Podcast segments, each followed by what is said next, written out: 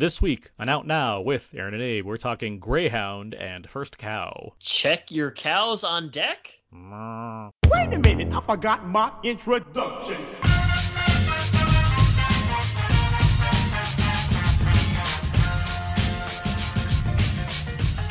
We are now recording, and this is Out Now with Aaron and Abe. I am Aaron, and as always, this is Abe, hello. Out Now is a film podcast where just Abe and I discussing new movies and more weekly. We dig into movies via, via a mostly spoiler-free review, the occasional commentary, or some other film movie topic. This is episode 412, 412. 4112. Uh, that feels like an Illinois area code. Now we play that game where we look up 412. Hey, Pittsburgh? Kind of close. Pittsburgh, that's what it is? Yeah, it's Pittsburgh. I like how you Oh, said that now, already looking it up, so we save time in this Yeah, part. yeah. That's good. No, I, I I looked at uh, I didn't look it up beforehand. I just looked it up now, but you know, just quick on the Twitter fingers. Yeah, good. Well, Pittsburgh. Hello.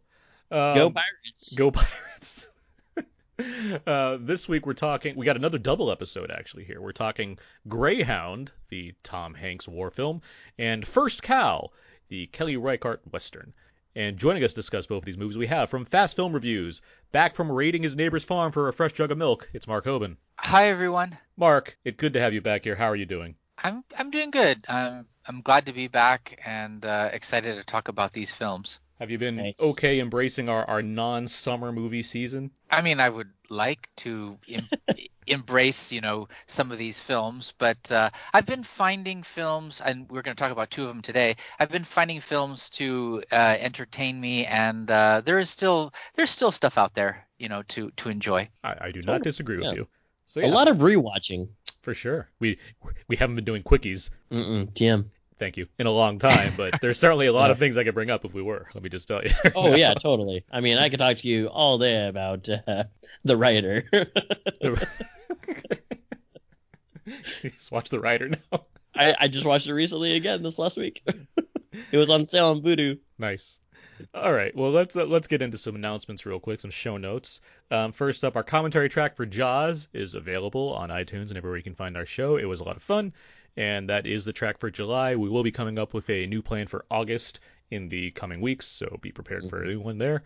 Speaking of which, Ja- Yeah. Jaws is also one of the recent box office hits. yeah, yes, Indeed. Just you know, throwing that out there. Indeed. strange times. um, but yeah, that's our commentary track for the month, and we'll have a new one coming next month as well. Um, speaking of which, all that's on iTunes, where you can also review and rate our show. If you want to log on to iTunes, search for it now, Aaron and Abe, you can find our show, and you can give us a possibly a star rating and review. That'd be great. Please give us all the five stars. So yeah, that's it. That's it for show notes. Let's move on. Let's get to the other topic we do before we get to the main movies of the week. What we would have talked about were things to not be so different as they are this year. And this would have been a big week. And Mark, you probably would have been on this episode also. We would have talked about Tenet this week. Oh, if wow. Everything went to uh, according to plan. Christopher Nolan's latest film, which is allegedly coming out in August. I have severe doubts about that, but we'll see what happens. But regardless, Mark, were you, ex- were you I don't think I need to ask this question, but were you Yeah. excited to see Christopher Nolan's latest film? Um, uh, duh. Yes. I mean, that's it's got to be one of the most anticipated films of the year, and it's also supposed to be the film that sort of ushers in audiences back into theaters. So there's a lot riding on this film, and I have no doubt that when it does come out, and I do suspect it will be later than the current release date, it will be spectacular. I I, I have every faith in Christopher Nolan. Abe, how about you? Yeah, I, I'm pretty certain that I would have been thrilled to see it in its large format screening with an audience that may or may not have ruined it for me because you know how my my screenings in IMAX go, Aaron. Yeah. So uh, I, I would have been excited, of course. Yeah, no, no, uh, no uh, differences in opinion there. I mean, Tenet is one that I'm very much looking forward to, specifically on an IMAX screen, Mhm. and I look forward to doing that probably next year. so we'll see what happens. um, W- We never know. I mean, I, I mean, yeah, I, I just there's no, there, there- I just August. It just makes me laugh. Like, yeah, that's what that's what's gonna happen. wow, But, um, August already. I know it's we're we're we're at the other half of July. I know. Yeah. Yeah, let me tell you, speaking of IMAX screens, there was that like high res picture of Godzilla versus Kong that came out on the interwebs, and I'm like, wow, that's another thing that I, I cannot wait to see. But I will because I'm responsible. So there we go. Um, let's um, well, that's what we would have talked about. We would have talked about Tenet and all that came with it, and probably did a second episode to talk about even more about Tenet in spoiler mode. But that's gonna have to wait. But this week, it's okay because we have two films to talk about. One of them being Greyhound. Congratulations on your command. Always be looking for you, Evie. Even if I'm a thousand miles away. Air escort to Greyhound. You will now be out of range of air cover for the next five days. Safe travels to England. How many crossings does this make? This is my first. I got some. Most likely a U-boat. He's trying to slip under us! Fire! We have a kill. Distress rockets, sir. We have hits directly on the convoy. The Wolfpack's hunting us. U-boat starboard bound! That should have been some of the trailer for Greyhound. In addition to being America's dad, Tom Hanks is a great big history nerd. He may love his typewriters, but he also has a lot of knowledge in regards to World War II, which has factored into a number of his projects. With Greyhound, Hanks has adapted the novel The Good Shepherd by C.S. Forester, the author behind The African Queen and the Horatio Hornblower series. This story focuses on Commander Ernie Krause, a devout man who is captaining a World War II Navy destroyer, attempting to escort a convoy of Allied ships through an area of the Atlantic known as the Black Pit. To be successful, this Greyhound will have to fend off a group of German U-boats known as the Wolf Pack. Mark, did this film sink or swim? Uh, so I will say it it swam. Um, it's it's yet another decidedly old-fashioned World War II drama. Uh, we've had a lot of those, and this one stars Tom Hanks, uh, who also actually wrote the screenplay. And I, I think he is great at playing decent, honorable men, and he's definitely showcasing those qualities here. Um, he's even like shown kneeling in prayer at the end of the day, and uh, when he's uh, going about his daily routine. Um, I think the interesting thing about the character that he's playing is that he's a little bit out of his element as a captain.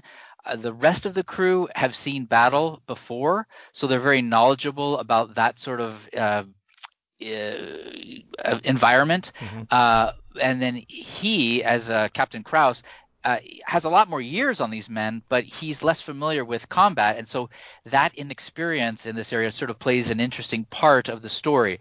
I think the film is very respectable and it's very sincere and, and its heart is in the right place.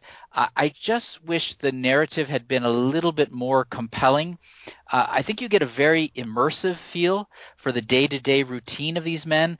I think the screenplay is really chock full of like the jargon and the minutia. Jargon's of, a good word, yeah. yeah, of like the naval tactics. In fact, uh, I, I I did this for Hamilton as well, but about 20 minutes in, I said, you know, I'm going to turn on the closed captioning because I really want to like understand the words. I think you can Yeah. let the words go by. You could still, I mean, the story is fairly simple, so if you don't catch everything, it's not important. But I started. it was a little like- intense when Tom Hanks and Thomas Kretschmann, the voice of some of the U-boats, was battle rapping back and forth between each other. Like that was that was a little, tough, you know, that was a little odd. battles. It was weird that they were addressing the audience and break the fourth wall. Yeah. They're throwing so much narrative down in those scenes. You Yeah. know?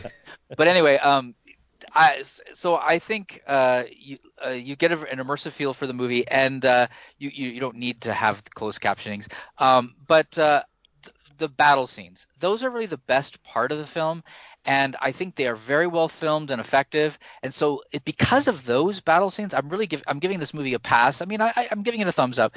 Uh, I think it's a spectacle. The only the only thing I can lament is that it really would have been significantly better in a theater on a on a big screen. Abe, how about you? What do you think of Greyhound? You know, Greyhound is a very interesting movie because of all the things that Mark said, but I'd also like to to give it kudos for a lot of its technical aspects. So, you know, I think that the way that they designed um, the ships and the way that they had the the costumes and the way that they designed like the nighttime elements of things that that was really well done. And obviously, these things don't really exist anymore unless they, they rebuilt these thing uh, these ships from World War II. Um, but uh, they do a lot of really cool things at nighttime that that I I thought was compelling, um, whether that's narratively and or just what you're seeing on the screen. I think that it really suffers from what Mark mentioned, which is that it's it's the driving force behind it, the narration of the movie, like the, the entire conceit of the movie is just very weak. And I kept on thinking to myself, you know, what makes a good movie like this, uh, like what makes it super compelling? It's either you get a lot of storylines about the person that you're following, you know, the hero in this in this regard, or you get to know the enemy as well, right? And unfortunately, you don't really get either of them in this movie. I mean, uh, Elizabeth Shue shows up for like a, a hot minute, uh, which is great because she looks great. Um, but at the same time, like you know, I don't really know how that delves into anything aside from really what happens like 30 I, seconds into the movie, right? I think they they filmed her like she almost has a halo around her. She's like beaming. Yeah. It, it was a beautiful sequence too because they have this like uh they have all these Christmas lights around it, and so you just really had this really nice like bouquet of light in the background. But the other part about it is like the, this enemy element, and this enemy element, it's it's very. I think that they they're asking you to Tom Hanks, I guess in this case, they're, they're, who wrote it, he's asking you to really give a lot, which is to say, um, or I, am sorry, accept a lot, which is to say that it's World War II. You know that the Germans are bad, but you get these side parts where there's a voice that comes over the radio, and that just does nothing for me. Even though it's supposed to elicit a sense of fear and a sense of like of chess chessmanship. I don't even know what the term is, um, but it just doesn't really work out. So I think what's really great about this movie is that it just goes and there's there's never a lull, and so uh, when it it's doing that, it captures your attention enough.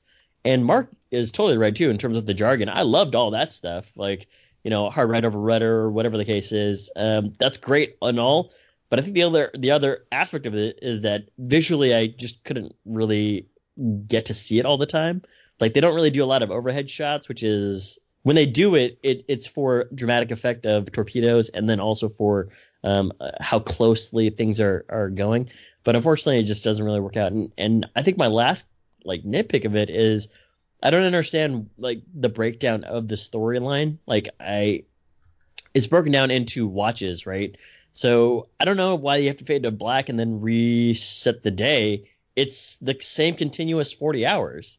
Um, and so that was like the unfortunate part because there's a great sequence where there's all these distress signals going up, and then they cut to they fade to black, and I was like, uh, this battle is just gonna keep going. like there's no need for us to fade to black to know that there's like a shift change. It just keeps going, and so I, I just didn't understand some of those elements of it. But beyond that, it's like it it Margaret, I'm gonna pick back up you again. I do think that it's a it's a wholesome character because Tom Hanks is a wholesome guy. But beyond that, there's just not a whole lot that really compels me to say, wow, this is one of the best World War II movies of all time, or this is like a, a great sea submarine warfare movie. It's like, you know, there's more drama in Crimson Tide, which is just about people uh, and mutiny. Or um, Das Boot. Or Das Boot, or like K-19 the Widowmaker, or any no, other. not K-19 the Widowmaker. or U-573, or whatever the case is. But in what? any case, um, I, I'd love to hear your thoughts, Aaron. I um I want to get back to some of the things you said, such as the fades to black, because I don't disagree with a lot of what either of you are saying. I do like the movie overall. I just also think it suffers in certain ways. But I mean, one point that you brought up is the idea of uh, what makes a good movie, as far as this is concerned, and bring and talking about either like having expanded character depth or getting to know the enemy. I mean, I didn't mention this film in my review that I wrote up for Greyhound, but I'll mention it now. I mean, a film that doesn't have deep characters or a much of a look into the enemy is Dunkirk. I mean, mm-hmm. and that's a much better movie. I think there's more going on as far as narrative structure. I mean, the editing in that film rightfully won an Oscar for a reason, but I I can't I don't I'm not faulting the film for what it doesn't have in this scenario because I don't think it's going for that. I think that's very obvious. I, I do think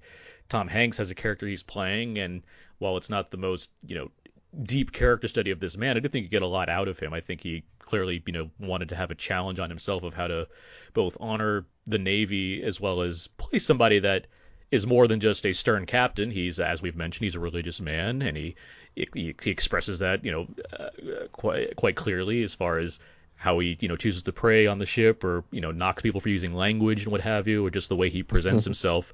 And like some symbolic things such as him never taking a hot meal throughout the movie because his job isn't done yet. Like there's some stuff like that that i think is interesting. Mhm. um, and i completely agree with mark and you as far as the dialogue here i love the jargon i love it's almost like a david mamet screenplay as far as you just kind of go with the rhythm it doesn't matter that you don't understand every single detail of what's going on you get a sense of what's happening just based off how familiar everybody seems to be with the language being being um, spoken. Um, all of those elements worked for me, and I really like how the film. And I didn't see this coming, even though you know when I turned it on, it's like, oh, this is 90 minutes. Um, it's Right. all killer, no filler, right? I mean, there's Right. There's no fat on this, and I'm not sure if that's a result of cutting things out of the film or if that was just the design all along. But I Hmm. don't know what you would add back into this movie Right. that would suddenly either improve it or felt like it was diluting the quality of the picture. So, you know, props to whoever was in charge, whether it was Tom Hanks' screenplay or just the, you know, the the filmmaking process that led to a film of this length.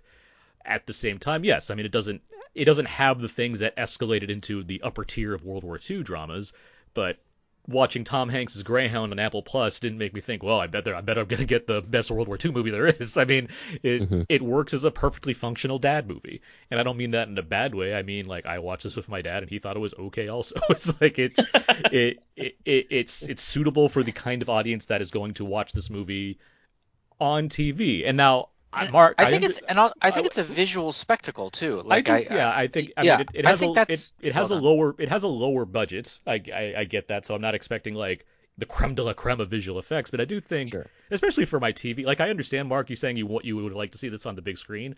I think because of the limitations it has on a budgetary level, it's not you know a 200 million dollar action movie. It's 50 million, I believe.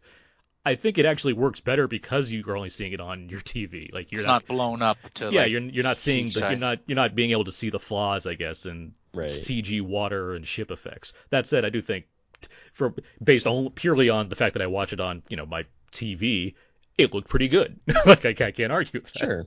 And I, I do want to add that the, the I think the sound design is actually really good too. Um, if you Yeah. listen to this in stereo, or I'm sorry, in, in surround sound with like a sub, it actually sounds really good. Uh, so good job on the technical aspects of it. And just to add to what we've sort of been saying about the screenplay, it, it the fact that he does throw a lot of jargon and it's not important to really understand it all, but you still get a feel for their day-to-day operations. It uh, I don't know, it respects the audience. Like it, Sure. it, it doesn't it doesn't Yeah. talk down to them. So you feel like, oh, okay, he's he's accepting that even though I'm not a naval expert, I can still appreciate what these men are doing and, and saying. Yeah, I think Yeah. you you get enough in the I guess the um the staging of certain scenes of how people are reacting to these things and what they're doing in correspondence to the you know actions being said to them. Like it all, I never felt myself lost in the you know the the the naval pre- preparedness of the film. It seemed like everyone was doing things that made sense to me, and like I get what these things are saying. Um, Yeah. And as, as far as, as speaking of, I mean, characters besides Tom Hanks, like yes, there's not a lot of like supporting players that really stand out, but there, you know, there are two that are specifically cast because they're recognizable faces. One, Stephen Sure. Graham, who's like the first mate, I guess. Um, I could probably look that up and be more specific. He's, the probably lieutenant like commander. the lieutenant commander. coordinator. Yeah. He's an executive officer. And then there's Rob, the great Rob Morgan, who I've been enjoying in many films of late, um, who, who plays a, a mess attendant. Um, and it's Right. like it's by design that you feel certain ways for how things happen to certain characters, and I get that, and it's practically a war movie cliche in the way it's handled. But at the same time, people come and do their job, and I appreciated that they they did what was required of them. I don't think there's any even if I'm not getting deeper characterization, I do think there's solid characters in the moments that we get with some of these people. Yeah, um, Abe, you mentioned the voice on the radio, the the German that is kind of like taunting them. I actually, I sort of, I guess I sort of enjoyed that because it was almost lighthearted. It's a little bit hammy, but I, it was so out of context to everything else. The film is a pretty serious film, but the sort of taunts and the things that he's saying. I thought, oh, this is sort of funny. It's like he's taunting them, and I, I didn't mind that. I don't, I don't know how you guys felt about yeah, that. Yeah, I, I didn't mind it. I, actually, radio, I, I did enjoy it quite a bit because I, again, it gave me some something to put with the name of the German U-boats that were Mhm. attacking them. They have great, they have great like you know um, design on. I don't even know what you would call it, like their their call Their sign. insignia. Yeah, the German U-boat right. insignia, like those are really cool to see. the Gray like, Wolf, I guess. Yeah, as they as they rise up in the water and they're like, "Hey, he's coming up for air," and then he, he, like it starts to to uh, descend again, and so those are great. But I think the the thing about it is, I did find it unique and I found it fun and kind of like hammy. I, I agree with you on the hamminess because he starts howling in them too, Right. um, which is fun. But I think that there keep just changing wasn't channel, you know. yeah, and there just wasn't a sense of menace, is what I was getting for. And so, because at the end of the day, I was like, well, it's clear that Tom Hanks is gonna is gonna uh, be able to, to get these guys, right? I mean, yeah, as, So- as I recall, we won the war, so I'm just. I Oh, think, yeah, wow, we probably that's got there. weird. I don't know how Oh, to spoiler alert. No, but Aaron, you brought up a really interesting point, which is because the I didn't know what the budget was, but if you, it was like 50 million, Mhm. that's actually really. I, it looks good for 50 million. I'm Yeah, not it does. now that you mentioned it, Mhm. um, and like for what they did in the movie, it it's actually not bad for a 50 million dollar movie in today's standards. That's relatively low, but like for what they did, it actually looks good. And I, I think the other part that I want to bring up is Well, I'm just to that- just to tap into that real Yeah. quick, I think that comes from you know the the what's involved in this. I mean, you have a ship and some subs, and a lot of it's not practical, so it's a lot of Sure. visual Right. effects, and you have one main actor. You know, there's not an ensemble cast you have to pay to use in this movie. There are some recognizable people, but they're not demanding five million, ten million dollars to be in the movie, right? yeah, and Hanks probably even took a pay cut. So I mean, this is a, this is a, clearly a passion project from Hanks, Yeah. so it's like, yeah, Uh-huh. he, whatever he's doing, it's not, you know, so he can charge Sony a bunch of money to be in it. So- right. Uh, but the other part about it is I I don't know if this is because they were limited on budget or what have you, but what I also just didn't realize until you started talking about it was they never cut away. They don't they don't go to any of the other boats. yeah. It's just on this boat, which Mhm. I think is actually a really unique thing to have happen. Because again, I, I guess I was so immersed in it that I didn't realize that we never cut to like the dicky, or it actually never goes any other like even the boats that are in distress when they're gonna go and try and save these dudes that are that are swimming in the water, never cuts away. It's just always on the boat. So Yeah, the- that's actually very unique. Yeah, the point of view is the Greyhound. You're not seeing Yeah. anything else, and like there's some. I mean, there's other specifically submarine movies that yes, they cut away to other things at times, but that I mean, one of the things that work about sub movies in particular is the claustrophobic nature of them, right? Right, So you're you're always enclosed in a certain space, and something like I don't know, Hunt for Red October. Yeah, you get a mix of things because that's just the nature of that book and, movie. But with this, yeah, you're very much glued, specifically on Hanks too. You're not even getting other like officer perspectives on the Right, ship, right. right? You're always with Hanks throughout this movie. Um, and I, I imagine that's very much a part of the novel. I, I don't know if it's a first-person perspective or what have you, but I, I, I'd be fairly certain that the novel functions in a similar way. Um, but regardless of that, yeah, I do think there. I mean, the things you're talking about as far as like the German voiceover and you know some of the like just dialogue and things like that. Those are things that make it into like a B movie essentially, right? Like you have an you have an A you have an A-list actor Sure. in a movie that's just kind of automatically lesser because it's not trying to do much more than what it's attempting. It so it and it's and it's old fat. Mark, you mentioned this. It's a kind of an old-fashioned World War II picture in that way, and not all of those movies are the ones that you know go on to win the Oscar. They're just like cool action movies that you remember from the past, and that seems like what this is largely trying to function as. hmm Other thoughts on on great? You know what? Okay, another thing Yeah, that got me was the score, um, which my dad also specifically commented on. It and not that it's great. I think it's very, very present. I guess is the way I could put it. Like the the emotions you're supposed to feel are very much hit at in the score constantly to the point of being overbearing. I thought. Mm. I, I do think it kind of hits you with like this. Like you need to feel this way because this, this the, the strings are playing like this right now. A lot of that kind Sure. of throughout the film. Yeah. I, I I do want to say one thing, not to be a downer, but when Blake you get to the Neely is the is the uh, Is- composer, by the way. Pleasure. Um, but not to be a downer, but when you get to the end there and they're showing you the dialogue of what happened uh, across this, you know, this journey from uh, between the Atlantic Ocean, and they showed the number of people that that perished on that uh, Mhm. that channel. Unfortunately, my brain went to like today to like COVID nineteen times, and I was like, wow, that that number is still smaller than the number of U.S. Americans that have died because of COVID, and it's I don't know. I, I know that it's supposed to be a jarring number of like, hey, you know, uh, I think it was like seventy some odd thousand people died in across crossing this Atlantic during World War II to try and get supplies to the UK.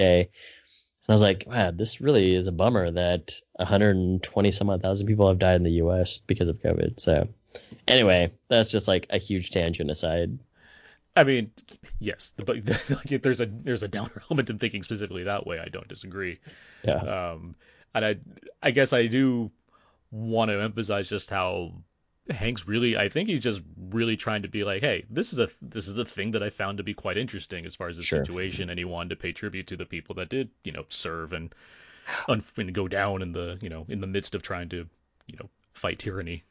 Oh, and then also, I mean, Tom Hanks, you know, he's great at playing captains. You know, Mhm. call Even- back. Even when he's not the Captain captain. right. so just, yeah, I mean, he is. uh, The fact that he's in the film really helps a lot because one, a lot of people, you know, love Tom Hanks and they want to see him, and I think he is good in the role. So Yeah, he's not. I mean, Yeah. again, it's his passion project. I see. I see him like wanting to be involved in. I mean, he's never phoning it in. Like it's not Hanks. I mean, but but you don't like you don't need to do much with him as far as establishing who he. Like even the early scene you mentioned with Elizabeth Shue, it's like, all right, I get. I get what's going on with this guy, and he's Tom Hanks. He brings authority with him automatically. So Yeah, I And was gonna da- say that he brings like instant credibility. Yeah. Um, and so you just like him right away. So to to speak on the, oh, we haven't talked. I mean, we talked about there's a lot of it and it's good, but the action in this movie, I do I do want to support that as well. The action in this Sure. movie is pretty cool, mainly because like, you don't see too much ship on sub battles, right? I mean, you see that like in moderation when it comes to like I don't know, like something Pearl Harbor related or Midway, where there's like Yeah. there's a missile in the water, but it's like the, the focus isn't on how the ship's handling all of this. This is a movie where you're seeing tactics on display. You're seeing how you deal with subs that are attacking you and how you make like hard turns at the last moment or you know try to avoid one torpedo but another one's coming from another direction. Like those are cool things to see because I don't see that kind of naval action all that often. And I, I think this is the an era where you could outsteer a torpedo. It wasn't heat seek, seeking or something. There was one part where I thought, well, wouldn't the torpedo just turn? But I guess they were able to turn the ship and it would just go off on a tangent or whatever. So I, it's a different era. Yeah, it Yeah. plays into that low fineness, even though there's obviously technology involved, but it's you know there aren't there's not GPS location devices or what have you. You're using old fashioned radars and sonar Right. and and and line of sight. right? so it's yeah, like that's which, which is actually Uh-huh. like, I think we, we talked about a lot of Karen Craft in the details, and you know Hanks puts that into the movie. I mean, there's a part where it's like, hey, I'm getting some fuzzy matching. So like, hey, why don't you just restart? It's like, well, if we restarted, we're gonna lose two hours. And I was like, that's a lot of time. Because I'm used to restarting my computer. It's like 30 seconds, but it's like, yeah, I guess in 1941 it would be two hours. and, and even and- something something as simple as like you need the window wipers to work so he can see out the boat. And like they- that's they're continuously wiping, by the way. Yeah, it's like I yeah, it's the- wet. the- There's I, I need to see. I can't see from just a screen. I need to look outside. and when they're plotting a course, the men are using compasses and and uh, you know, paper and, and Uh-huh. drawing lines and things like that. I mean, I don't know what they do today, but I'm sure it's it's much more advanced. Right. I thought about the same thing too with just the way that they were calculating or they're just navigating and seafaring.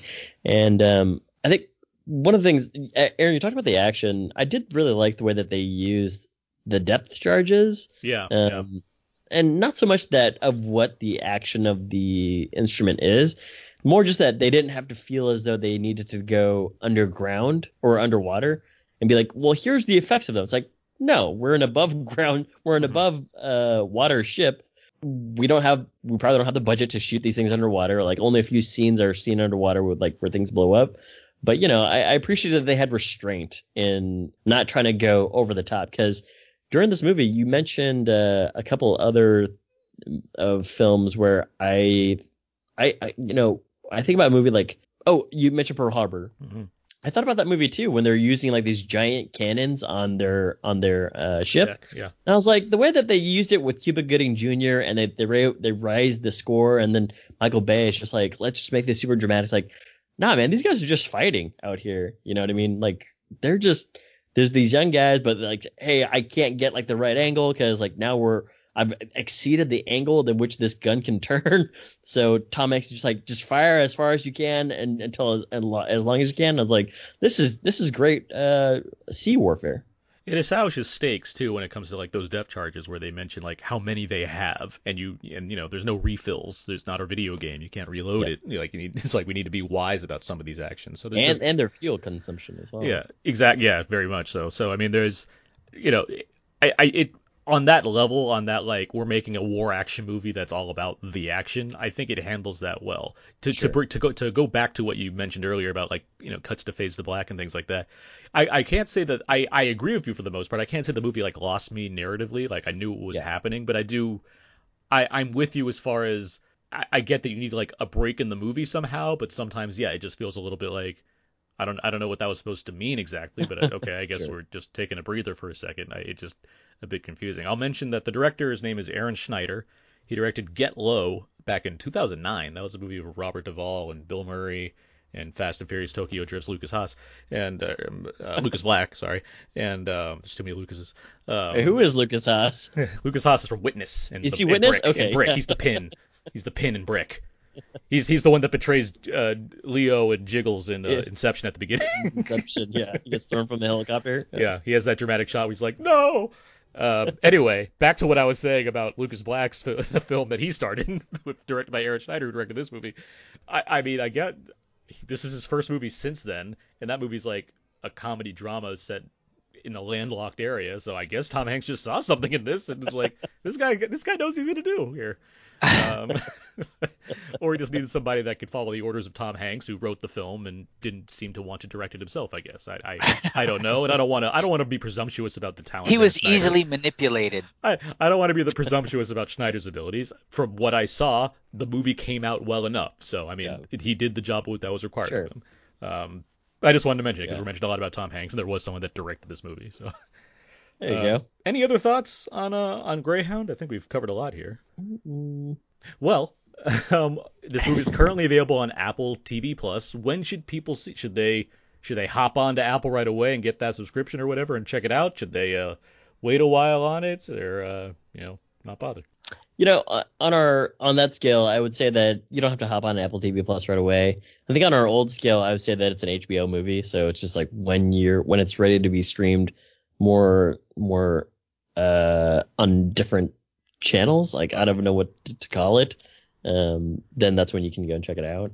When it's in syn- when it's in syndication. Indication, yeah.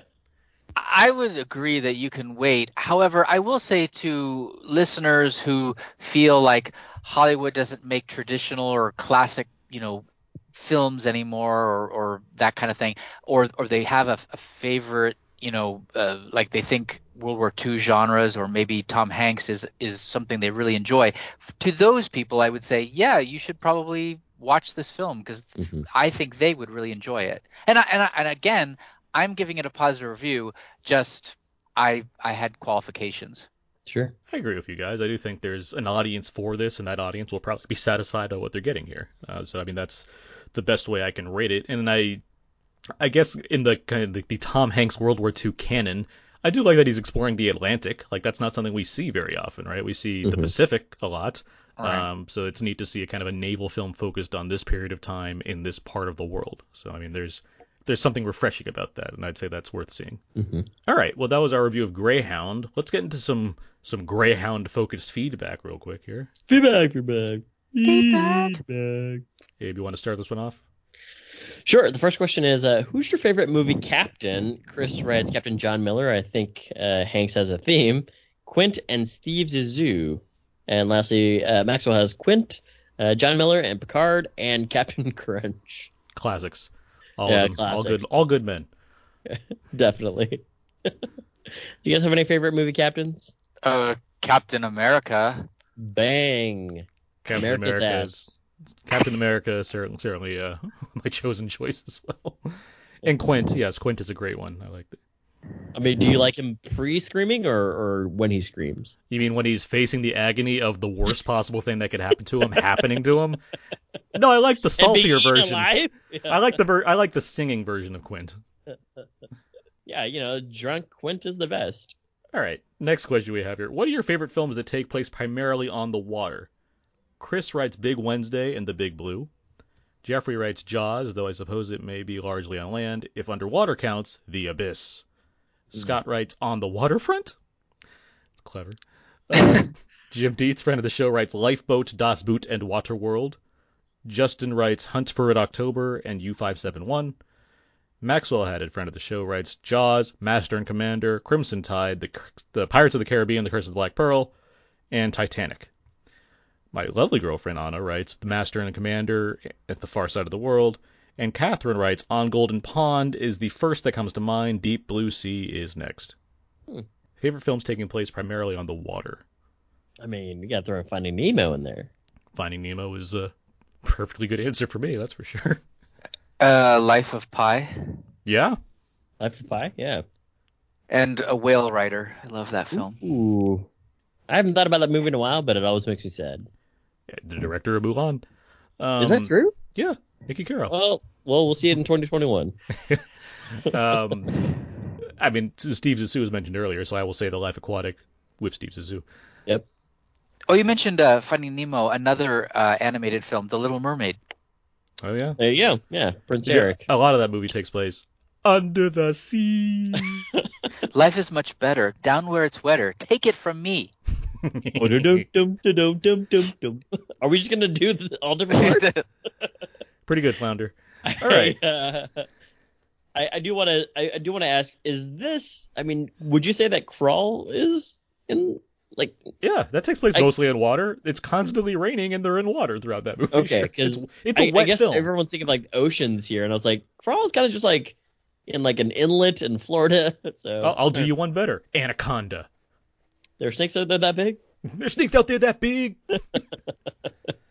John Jon Voight turns in a great performance. Uh, It's a real wink. Oh yeah. yeah. The next question is: Greyhound is on Apple TV Plus. What streaming service, if any, have you been using mostly to watch these uh, movies in past several months? Maxwell Friends Show has I found HBO Max to have a really nice selection and Shudder. Uh, Justin has my Plex server.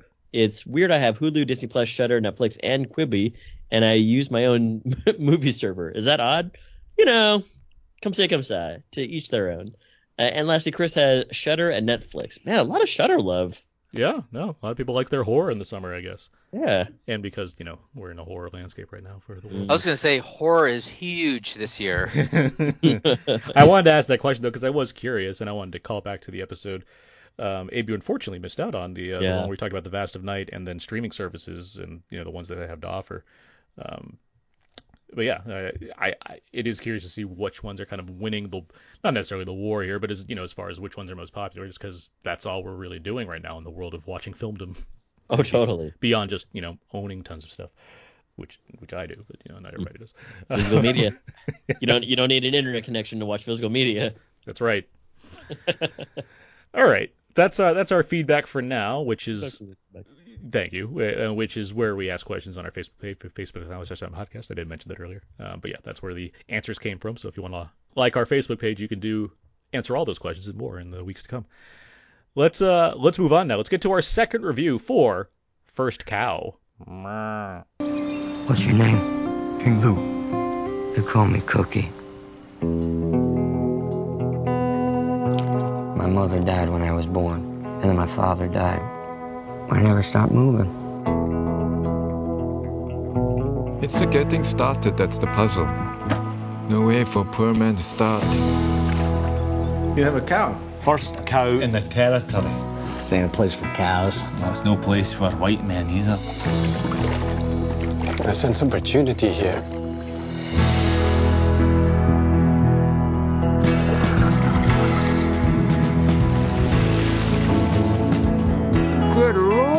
Give me another. I'll give you six ingots for that last one. I taste London in this game. That should have been some of the trailer for First Cow. Set in the late 1800s, First Cow tells the story of two men traveling in the Oregon Territory who form a friendship. They eventually find themselves running a scam by secretly milking the cow to the first cow to arrive at the territory and selling baked goods to the locals. Based on The Half-Life by Jonathan Raymond, who has written a few screenplays of director Kelly Reichardt, First Cow initially hit theaters in limited release on the first week of March, only to contend with the pandemic leading to its current VOD release. Mark, are you a fan of Kelly Reichardt's filmmaking style, and what do you think of First Cow? So, um, as far as Kelly Reichardt is concerned, I've seen Wendy and Lucy, and I do, and then of course I've seen this as well. And she has a very minimalist style. Um, she's also directed Meek's Cutoff, as you mentioned, and, and Certain Women. And I think uh, her reliance on slow, static takes are definitely a, a, a sort of a, a focus of her filmmaking style and they're really meant to be savored as one would appreciate a very delicately balanced wine. Um, she's presenting truth, and I think the genuine friendship of of two men that develops over time and that's very sincere depiction of humanity is what I really enjoy about her films. It actually uh, her film opens with a quote from the poet William Blake, and it's the f- bird, a nest, the spider, a web, man, friendship. And I think that quote is really a good way to start because it really sets the tone for the rest of the film. Um, she can get a bit indulgent. I think the director is in absolutely no hurry to take this story anywhere quickly. Sure. And there are parts I think that do drag. However, I think for audiences with the patience to sort of luxuriate within a very deliberate pace, I think the rewards are indeed great. And I do have something to say about an editing choice. I don't know if I should do it now Hmm. or if I should wait. It's sort of an aside. Well, I now like I'm gonna this be I'm, tease. I'm gonna be waiting in anticipation, so I'd rather just hear it right now, I guess. Okay. so the the late great Fillmore Fillmore Seymour Hoffman once said, "The film is made in the editing room," and I think that truer words were never spoken. I am reminded of that quote when I watched the final scene of First Cow as it hmm. faded from the screen. Now the film, and I have to be delicate here, but the film opens with a very seemingly random scene of a woman who happens upon something Mhm. and then after that scene, we flash back to the current story at hand. I think that scene we watch in the film in the beginning should have been thrown at the very end of the film. And I think it would have made this film so much more powerful. Now, we as the audience, and I'm I was able to assemble that in my mind but I think it would have it's like a comedian telling a great joke or a punchline. I think if they had put that scene from the beginning at the end, it really would have punctuated the friendship a lot stronger. And there are details about that scene. I went back and rewatched it. There are details about that scene in the beginning of the film that you won't be watching you you won't notice. But at the end of the film, you see that and it is powerful. Hmm. So anyway, I'll just say that. I I would argue I would argue it's the correct approach they took here. I think a, I think a lesser movie makes it that obvious. Uh, I like that it does it that way because it rewards. I think it rewards the experience of watching it the first time and then having something to ponder and then wanting to come back to it again later on. Now this is getting into certain territory I don't want to get into right now. Right. But I'll just I, say it was that pretty delicate. I didn't. I don't understand that. No, I, it's- I just Yeah, saying, I just saying. I, I myself don't want to go further than that on this. Right. But I I will say that in assembling my top ten of the year so far, and why I have this rank so high, it's my number two favorite so far this year. Part of it is because I found the ending to be that powerful. Because I, it let me kind of like you mentioned, assemble that yourself. I like. I that feeling I got from it made this made the film feel more powerful for me. Uh, I I I don't disagree that maybe there's a reaction I could have had if it was done otherwise, but based on the film I saw, I did get a sense of power from it that already enhanced what I thought was a really compelling viewing experience. For the whole film itself, yes, I really like this movie. I'm a big fan of it. We've talked about it plenty in other shows already. Uh, I do think a lot of that comes from the minimalist style, the way the friendship develops over the course of this film, and the kind of very deliberate pacing you see to kind of get you in a rhythm of seeing how these these two men interact. Uh, King Lou, played by Orion Lee, and Cookie, played by John Magaro. I, I do think that they're it's very naturalistic. Uh, it's not overdoing anything as far as how they respond to each other and others for that matter. I the the way it progresses into like an actual plot, um, kind of an hour in when like things start Right. happening, I guess. I I really like that we had this time to really sit with these characters first off. I know that can be off-putting to others. I like that kind of thing when you have a and I don't disagree as far as yes, like letting you luxuriate in that amount of time like you mentioned, Mark. I do think that can be trying for some audiences and I can understand yeah, you could maybe there's a way to shorten that up and perhaps that, you know, makes a better viewing experience to some. I can't say I was put off by it. I will just say that I was just happy spending that time and taking in the the wild that we're watching, taking in the frontier, taking in this environment. Um, for a movie like this that, as we mentioned many, many times already, is minimalist, seeing so much of this world presented this way, given that it was filmed now and there's no special effects here, I like that they found like places in the presumably Oregon territory or whatever they went to film this that you know really evoke a certain kind of feeling that reminds you of It's past. Mhm. so authentic. Yes. Like, you know, I mean, in look, the feel, the way they present humanity, like, there's never any doubt that Kelly Reichardt knows how to present reality in a very honest and true way. So that, I 100% I agree. Yeah, and so that stuff all really works for me. And then yes, you get to kind of the more plot heavy elements, and I found that very entertaining as well. You get you get some more characters in there. There's Toby Jones, Ewan Bremner. Uh, I like seeing Gary Farmer in here. He's in uh, D- Jim Jarmusch's Dead Man, as well as a small spot in Ghost Dog. So I was like, oh, cool, he's still working. And then Lily Gladstone, who's very good in um, Certain Women, Reichardt's previous film. Um, she has very little to do in this movie, but I mean, it they they certainly have a, a cast of supporting players here that fill out the world well enough, given the environment they're in, and establishing some kind of personality to go along with everything. And we haven't even talked about the cow, the star of this movie. oh my God, what a great cow! Elsie, all- right? Yes, Elsie. Always hit Elsie? Oh, always Elsie. always hit her mark and um, you know, just delivering the milk when needed. But those oily cakes and the biscuits, those Oily looked, cakes. those looked Yeah, those amazing. look oh my god. amazing. I- I- With the honey.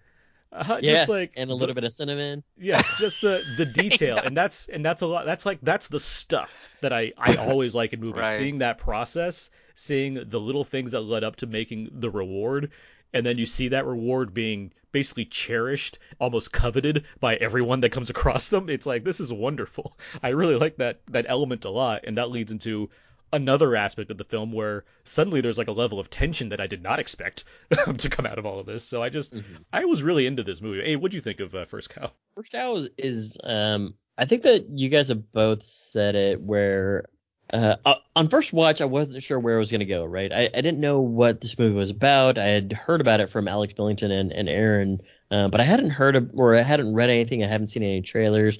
And then when I'm watching through, I'm thinking to myself, oh, I wonder if this is gonna be the way that I've envisioned these tales of going to the Oregon coast along the Oregon Trail or what have you to be because it opens up with the, these fur trappers and they're these gruff dudes and so you start thinking about movies like um what was that what was that Leonardo DiCaprio The? Revenant.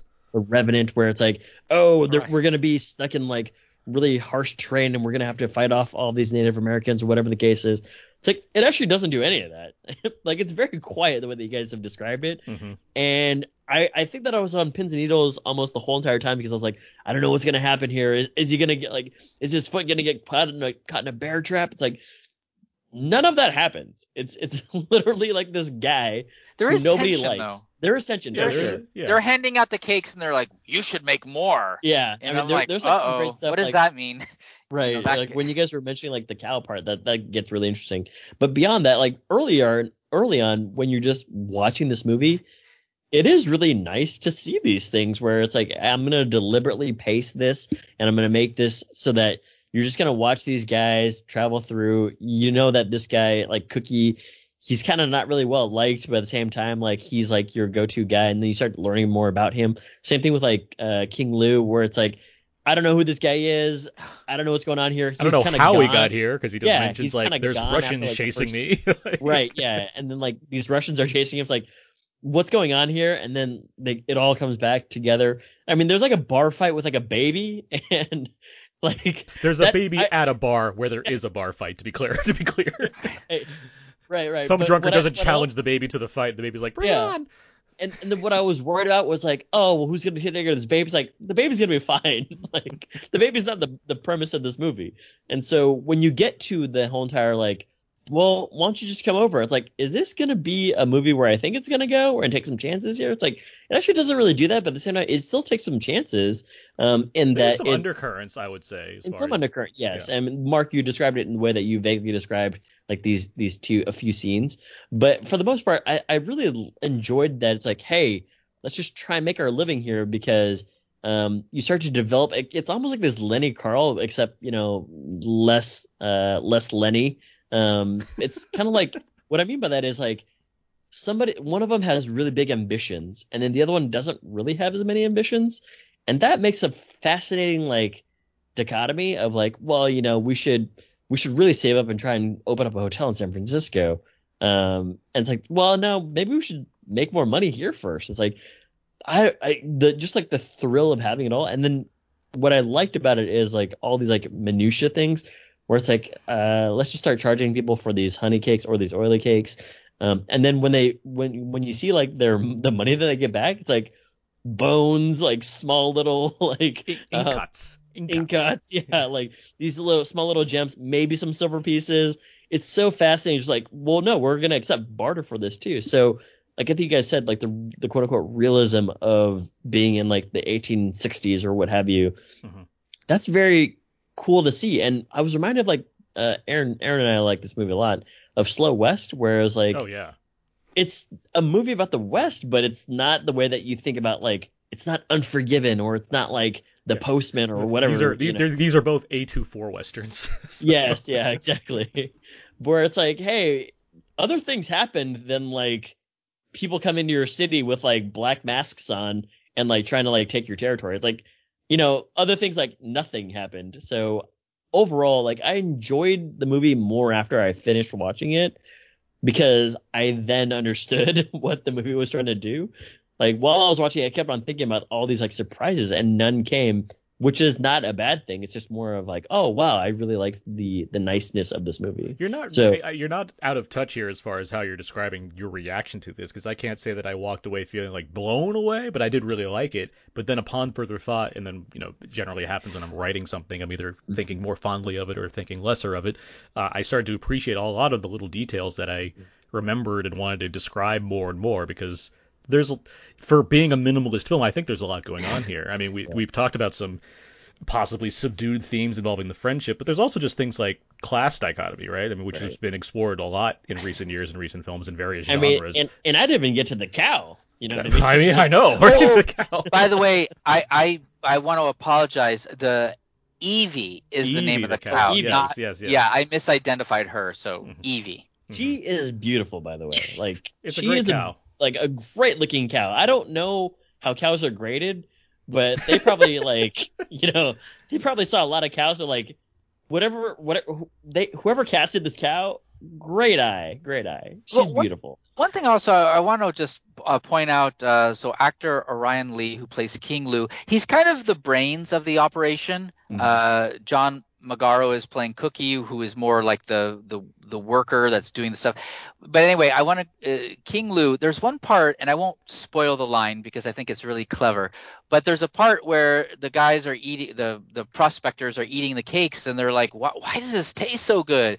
And he has a response Yeah, yeah, yeah. as Yeah. to as to why and i think that just really exploits stereotypes but in a subtle way it's Right. kind of and he does it in just the right way and it's just beautiful so Yeah, and uh, you know we talked about like um as the movie progresses, you start learning more about these characters, or you, I guess you you start feeling more for these characters. Sure. And what I really like is like when they're, you know, they're they're doing their little heist at night, but like when he starts talking to the cow and he's just so really like, hey, you know, like he's he's kind of just like telling the cow about his day and like what they're trying to do, and it's like it's very soothing for for whatever reason. Oh, there's plenty of, I'm sure, college papers that could be written about what the cow means in this movie. But I mean, I, I do like that. Yes, it it is a certain kind of, I don't want to say spiritual, but there is a kind of like life essence that comes from this cow that's Sure. beyond just the milk that it's getting them. Um, also, speaking of the cow again, great entrance. In the, I mean, when I think of great entrances in movies, there's Omar Sharif in Lawrence of Arabia and Evie in First Cow. Like it just arrives on this on Yeah, this on this raft on this like and pontoon. the, yeah. and the music's really nice and everything. It's just like, yeah, the cows arrived. The movie started. Like we waited 45 minutes, are- but now the cow's here. like, right. Uh, but no, I, I hear what you're saying. Yes, I do. And just the little details even there when they're going to get the, you know, they have to climb over a thing. They have the stool ready so he can sit on the stool and the bucket ready so they can put the milk in the bucket. The guy looks out in the tree. Like there's all these little things on how they run this business, um, and the kind of the twists that takes as far as who they're delivering the baked goods to. Like it's there, there's a lot of you know, as much as this movie's not about story, it's fun to see what things kick in to kind of provide some momentum in what's happening. Uh, I mean, like one of the one of the largest themes that I took away from this, and this is there's so many of them here when you start when you start diving into it, is Mhm. you know the sense of capitalism, right? I mean, yeah, like yeah, yeah. what could have I, I think King Lou says this at one point. He's just like, there's just so much that's untapped. Like we're basically like in this like new world, so to speak, right? And they, they were to some degree, and it was kind of just fascinating how like again his mindset is like let's just we can make the most of who we are. Like let's make new lives for ourselves. So I mean, they're essentially they're entrepreneurs, and Yeah. my heart wanted that to succeed. I think that kind of spirit should be rewarded. So Yeah. that's sort of uh, one of the themes. Yeah, and and you know I have no problem with them charging whatever they're going to charge for these these oily cakes. It's because hey, you know we're providing you a service and it's great, but when Toby Jones shows up, I totally forgot. I saw his name because the way that they do the credits in this movie, It's a very long credit, opening credit sequence. very long, but You got there's a nice over, else. Nice overture only- in this film. Yeah, The- you can so only read there's- the names. There's the credit sequence, and then there's like a barge that Yeah. like, That confused me because I was like, uh, and I was like, what, okay, this old this 1860s movie? this is an indulgence right here. So you know, Yeah. but anyway. You do see a lot of that barge. I don't disagree. and great sound design because it goes from left to, cha- to right, right, left channel to right channel. um, but when Toby Jones shows up, I totally forgot he was gonna be in the movie because you're just been you're just so much in the lives of these two guys um, at this time now. But when he shows up, yes, you guys are totally right that there is much more tension because of the cow.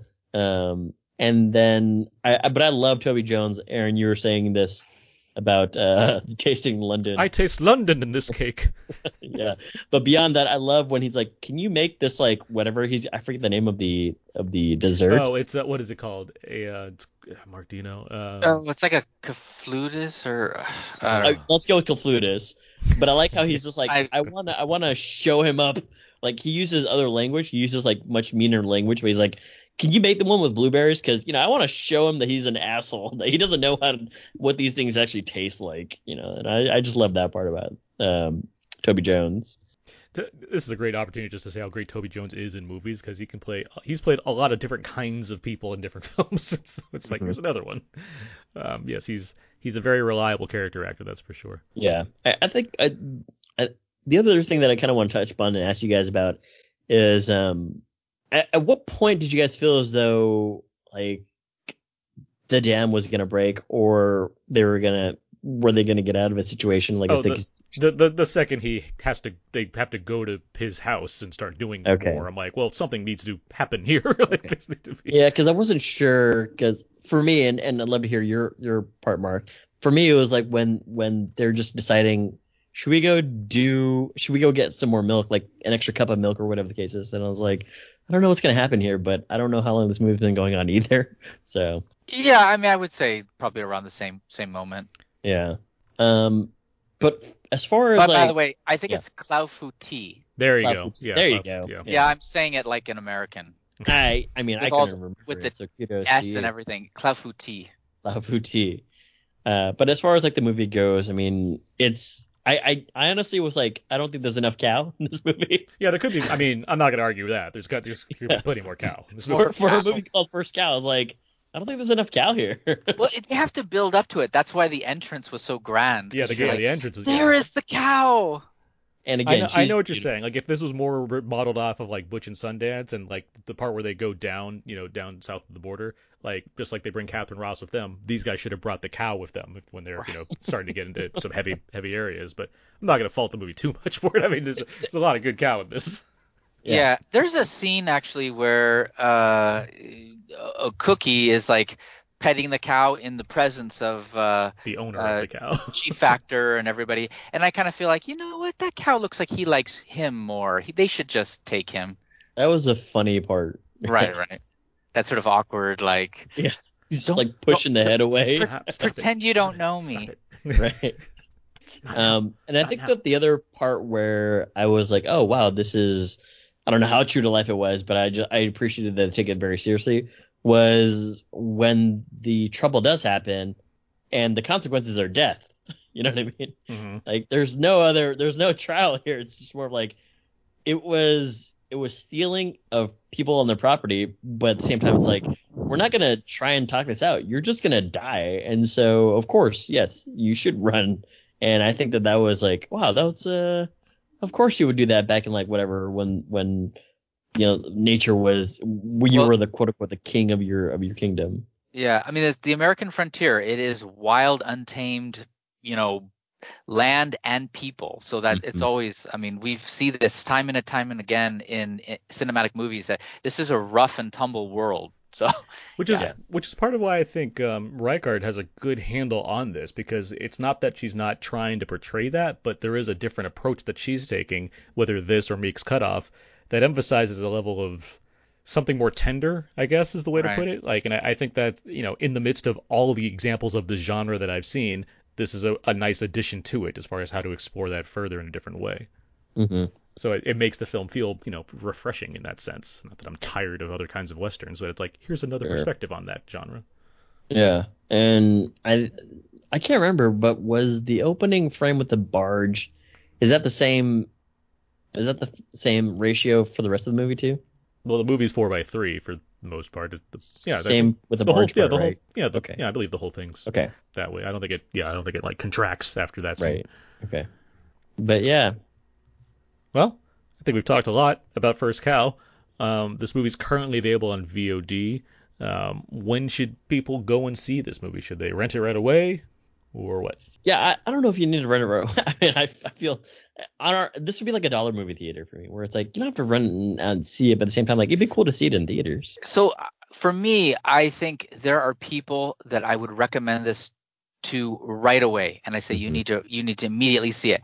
And there are other people that I think they're not going to eh, appreciate the film's deliberate pace. Mm-hmm. And I would, you know, so you you've heard our review. I think you know what kind of a person you are. If it sounds like something that you would be interested in, especially if you've seen um, Kelly Reichardt's other films and you enjoyed yeah. them, then you most definitely need to go see this film. I, I would agree, and I would even I would put this up in the, the high tier of what her films have to offer. With uh, I believe Wendy and Lucy and Meek's Cutoff are probably her best movies. I I, I really it. like Wendy and Lucy a lot. Yeah. Yeah, it's it's very good.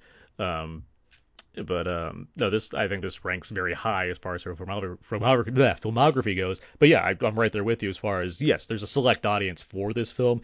At the same time, like, if you want to go by the theater scale, because even you know even though that's not possible right now, I think the idea of being you know secluded in a basically quiet area right. where you're there's free from distraction. I think that's a very ideal setting for a movie like this. I do think yeah. it, it plays on the kind of like we mentioned the naturalism and the the setting and what have you.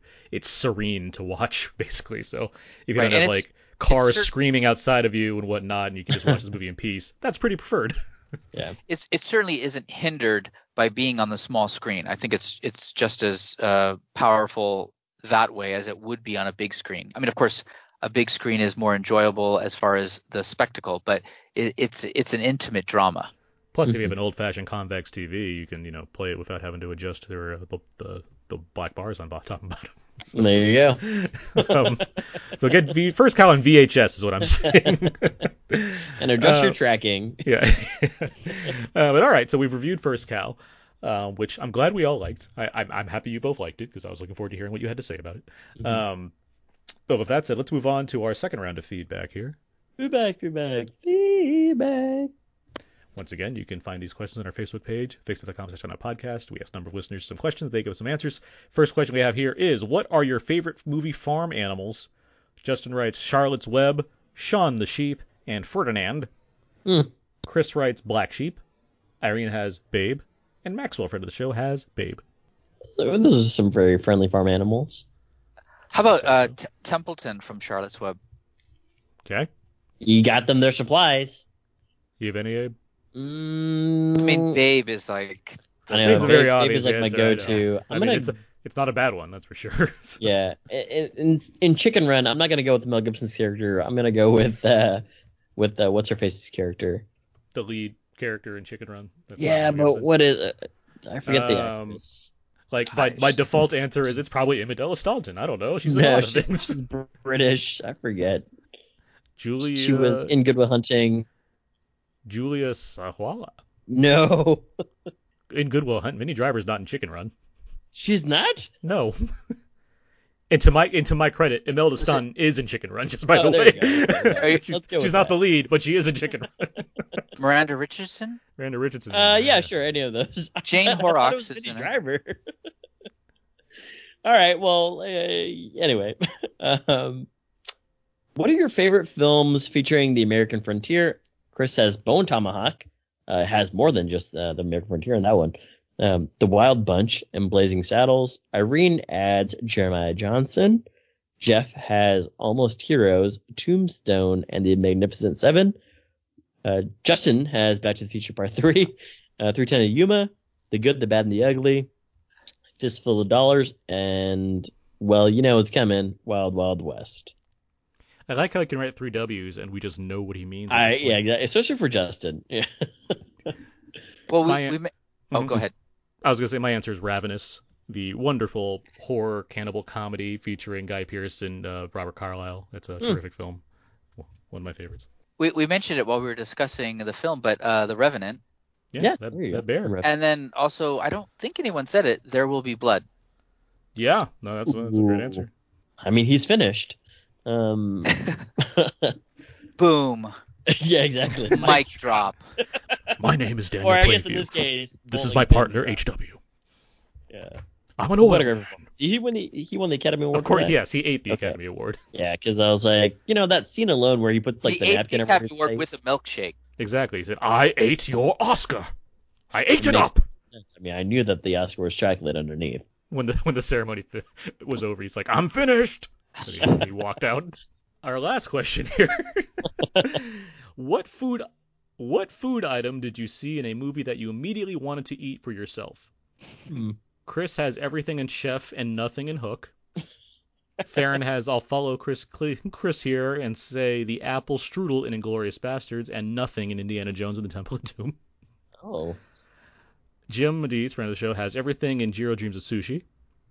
Ruben writes Cuban sandwich and chef, the Cubano. Justin has everything in Willy Wonka and the Chocolate Factory, the original. Mm. He wrote that. Maxwell has the pasta and grilled cheese and chef. And my lovely girlfriend Anna wrote the grilled cheese and the berries and cream from chef. A lot of chef love here. Yeah. So I, I will say everything in the hundred foot journey, Hmm. Oh, okay. and then uh, the movie I Am Love. There was a Uh-huh. scene where Tilda Swinton eats some prawns. That is like very beautifully filmed. Uh, and then the chocolat, the, all the candy confections yeah. in that film. Was there candy in that movie? Um, There was no. a few. I mean, you know, you have to look hard for it, but I, th- I think uh, Marcus Robinson, friend of the show, his answer would be the pie from Ghost Story. mm, mm-hmm, mm-hmm. Just eating all of it in one go. Sure. Um, there was a reference to Inglourious Basterds, and that actually is one of my go-tos as far as just things that look delectable. It is that's the very tense scene where Hans Landa has um, Shosanna cornered in the restaurant, and he's talking to her, and he asks for a sh- an apple strudel, and then he asks for the whipped cream, and just the way Tarantino shoots that entire segment, and the way he shoots the cream, and how it's used and everything, it's like this is incredibly tense. Also, I can't wait to have an apple strudel of my own with whipped cream on it. I mean, it gets even more tense when he's like, "She'll have milk," yeah, yes. where it's like, uh, first of all, why'd you order for me? But second of all, it's creepy that you know who I am. Anything in Spirit Away, there you go. Spirited Away, yeah, of course. Yeah. All those, all those drawn animated foods. okay. Alright, So uh, Ratatouille in guess Ooh. what? Oh, of course. Guess, guess what film? Uh, Finding Nemo. Um, I want to pick up. Ratatouille. Yes. Yeah, great moment. Great moment for all of us critics out there. all those Anton egos. But um, yeah, no, lots of lots of good food movies out there for mm-hmm. sure. But these oily cakes in this movie, guys, Yeah. let me tell you. I know. I was wondering, like, I wonder what could I get a modern day version of that? Probably, right? Yeah, no, you can go. I I'll, I'll put the link in the show notes. There's a oh, link. Oh, there's, how there's to, actually a recipe from no, there's, A24. yeah, there's a recipe on how to make oily cakes that are seen in the First Cow for sure. I can, I can throw that in there for sure. So stay It tuned. is. Yeah. Um, well, guys, with that, that's our reviews for Greyhound and First Cow, along with all our listener feedback. So that's going to have to wrap it up for this week's episode. You can find more of my work at my personal blog, thecodeeasy.com. Everything I do ends up over there. You can also find me writing uh, Criterion reviews at wisely.com and movie reviews at Weekly Entertainment. And I'm on Twitter at AaronsPS4. Abe, Or more fun stuff over my Instagram, abe.mua, and twitter.com slash walrusmoose. Hashtag needs more cow. Mark Hobin, where can people find more of your work online? Uh, my personal blog, uh, fastfilmreviews.com, and you can also follow me on Twitter, Mark underscore Hobin. You can find all the other episodes of Out Now with Aaron and Abe on iTunes, Audioboom, Spotify, and Stitcher. You can also find us over at HHWLOD, SoundCloud, or Podomatic, Feel free to email us at outnowpodcast at gmail.com. or write on our Facebook wall at facebook.com slash outnowpodcast, or tweet at us at twitter.com slash outnow underscore podcast. And make sure to follow us as well on Instagram.com slash underscore podcast. Uh, Mark Hope, thank you very much for joining us this evening. Thank you, yeah, Mark. thank thank you for having me. I'm glad I got to talk about two films that I enjoyed. Good. No, glad to have you. Glad to talk about some good movies. And yeah, we'll uh, as we continue figuring things out, as the the calendar becomes more and more mixed, we'll uh, be back next week with another new episode. But until next time, so long. And goodbye.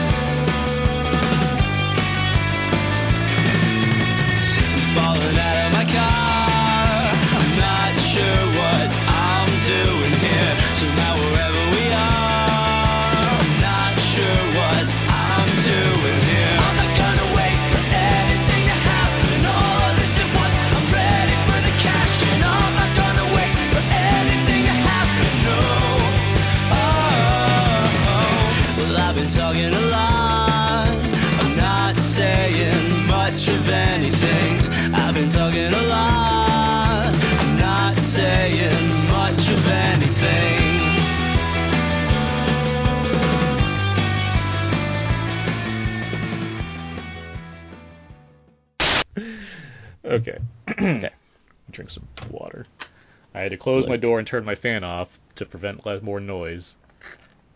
So by the end of this, I'm going to be sweating as I normally am when I do that during July. Uh, all right. Podcasting is hard work. I know. It is. But at least I got would a have bra- I thought got a that it few- was I got working a- such If you're not s- if you're not sweating, you're not doing it right.